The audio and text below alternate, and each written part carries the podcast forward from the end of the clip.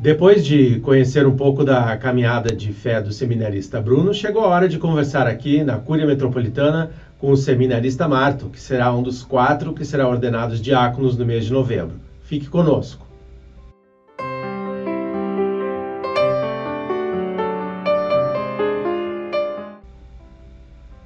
Bom, Marto, obrigado pela tua presença aqui conosco na Cúria Metropolitana. Seja bem-vindo. E para começar a nossa conversa, eu queria que tu contasse um pouco assim das tuas primeiras lembranças na igreja, na infância, na adolescência, o início da tua caminhada de fé. Certo. Então, muito obrigado pela acolhida. Eu sou o filho mais novo de dois, né?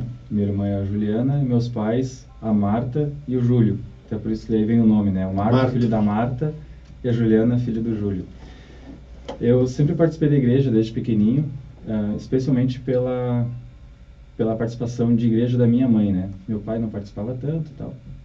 Mas a mãe, ela sempre deu um bonito testemunho de de católica, de participar das missas, de celebrações, dos terços que tinha nas comunidades. Então é daí que veio essa minha vivência de igreja.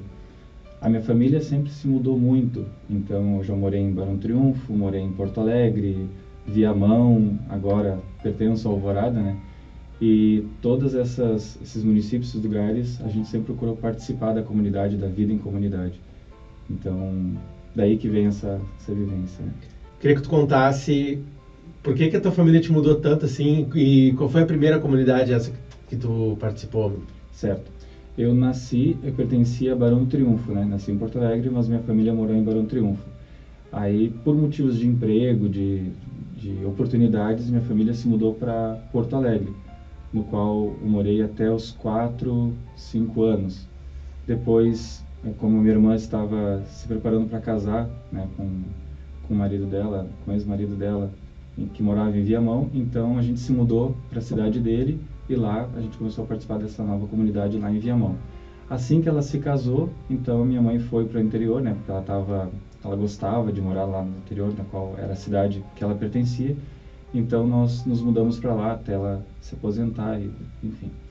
E depois, quando entrei para o seminário, pertencia então a, a Barão Triunfo, em 2016 eu já estava no segundo ano da filosofia, a minha família achou por bem vir para a cidade, né, morar em Alvorada, porque ficava mais perto, né, da minha irmã, que morava em Porto Alegre já, e eu no seminário, então ficou mais mais perto, né, da, dos filhos. Então por isso que a minha família se mudou mais uma vez. itinerante. Muito itinerante. A gente diz que a família busca pé não só pela simplicidade, mas essa função de ficar se mudando. E na adolescência começa a despertar essa vocação. Conta Sim. um pouquinho para nós. Então, desde pequenininho, por essa vivência de igreja, quando as pessoas perguntavam, ah, o que tu quer ser quando crescer? Eu dizia assim, eu quero ser padre, né? Muitas pessoas dizem, ah, eu quero ser policial, eu quero ser médico e tal. Me encantava muito a figura do padre. E especialmente porque quando eu morei em Viamão, eu participava de uma comunidade da paróquia São João Maria Vianney, da comunidade Santo Antônio.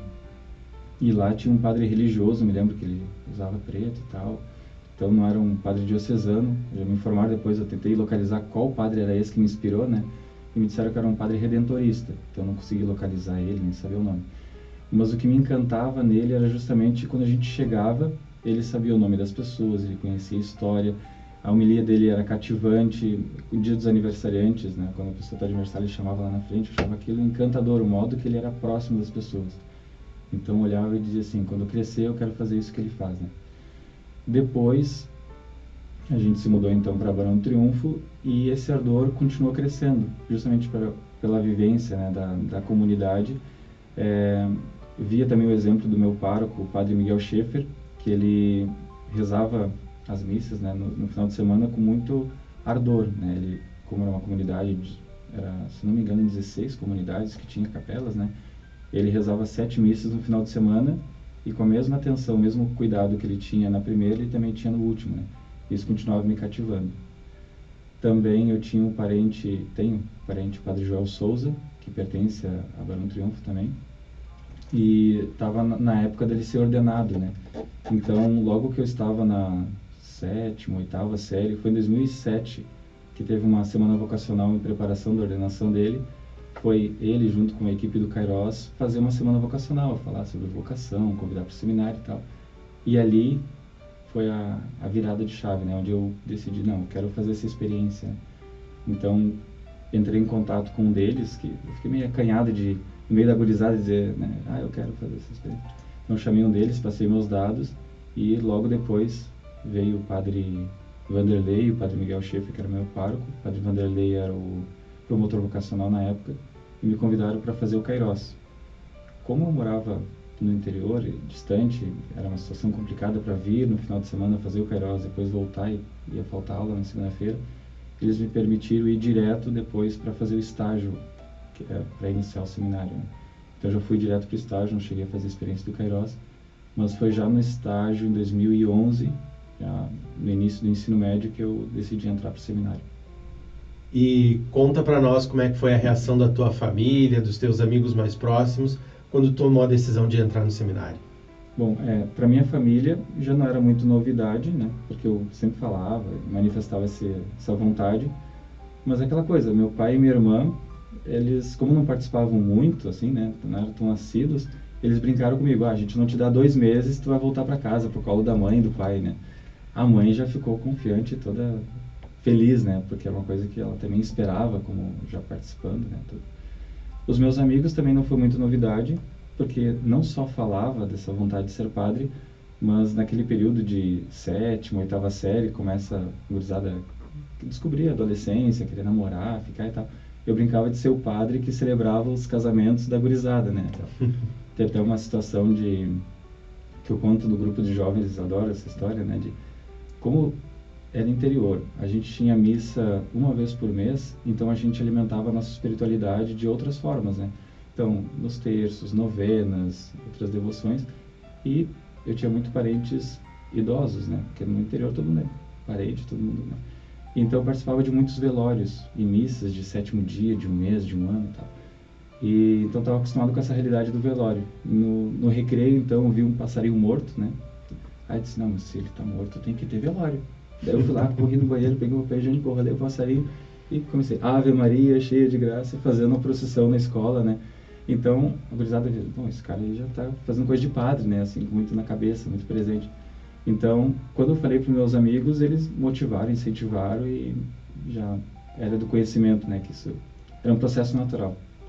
E algo que te marcou muito na tua caminhada na formação da filosofia, no tempo de filosofia, do uhum. tempo de teologia, foi a presença da música, né, Marto? Sim. Conta um pouco para nós como é que a música entrou na tua vida. Então, eu, quando era pequeno, antes de entrar no seminário, já me encantava a questão do teclado, do piano, né? Eu me lembro de cenas assim, tá vendo um filme, uma música e eu ficava assim na, na mesa tocando e tal. Até uma vez, quando eu fui no, numa igreja, eu achei um teclado lá no Barão Triunfo, no centro da cidade, e liguei, tentei tocar, assim, uma coisa que me encantava. Logo que eu cheguei no seminário, foi oferecido então aulas de canto, né, de coral e teclado. E eu na hora já decidi, tinha o violão também, mas na hora decidi aprender teclado. E foi uma coisa que deu o estalo imediato, assim, foi uma coisa que eu consegui compreender rapidamente. O violão tentei três vezes, não, não deu certo. Não deu jeito. Não deu jeito. Já o teclado não, foi uma facilidade muito imediata, né? Então, o Rodrigo Kerber foi meu professor durante todo o ensino médio e propedêutico e sempre me incentivando, até nas férias ele me acolhia lá na paróquia onde ele morava para aprender mais, aprimorar a técnica do teclado, do órgão. Né? Então, sempre me chamou atenção e eu fui me aprimorando. Como manifestava esse interesse também, não só pelo instrumento, mas também pela música litúrgica, porque a gente participava de algumas formações oferecidas pela arquidiocese, formação que já tinha no seminário, então buscava até por conta própria. Né? A formação viu esse interesse então me ofereceu uma pós-graduação, né, lá pela Unisal de São Paulo, para fazer uma pós-graduação em música litúrgica.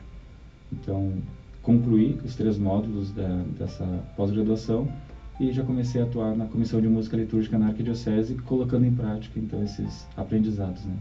E agora tu foste também chamado a colaborar mais diretamente junto com o Padre Henrique, né? Isso, é. Então, antes a arquidiocese tinha um representante, que é o assessor, né? tem o coordenador que cuida do setor, né? o leigo, e tem o assessor que é o, é o padre ordenado, né?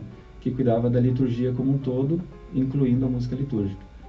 Então o padre, por orientação, uma sugestão do padre Gustavo Batista, ele sugeriu para o Dom Jaime que se dividisse, né? que tivesse um assessor para a liturgia e um outro propriamente para a música litúrgica.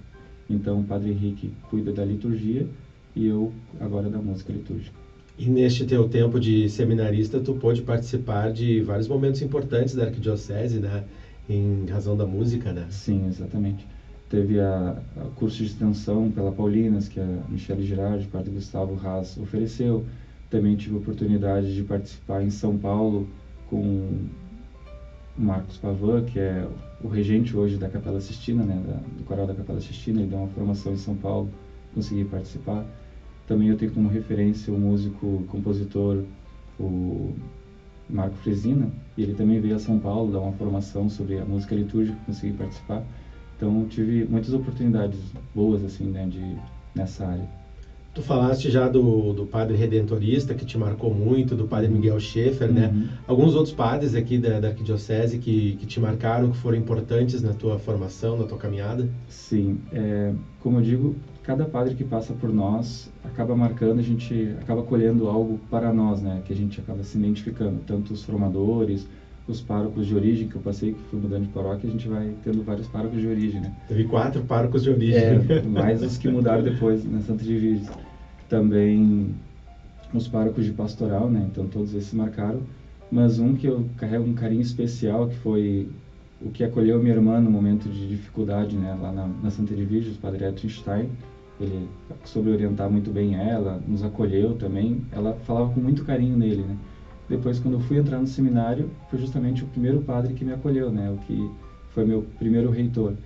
E também ajudou muito na questão da formação humana, pessoal, né? Até com a visão de sentido de pertença, não só do seminário, mas da arquidiocese, né? De se permitir moldar, se permitir formar, né? Então, foi um padre em especial que me marcou muito. O Marto, agora vamos falar com quem está nos assistindo. Faz o convite aí para ordenação diaconal, por favor.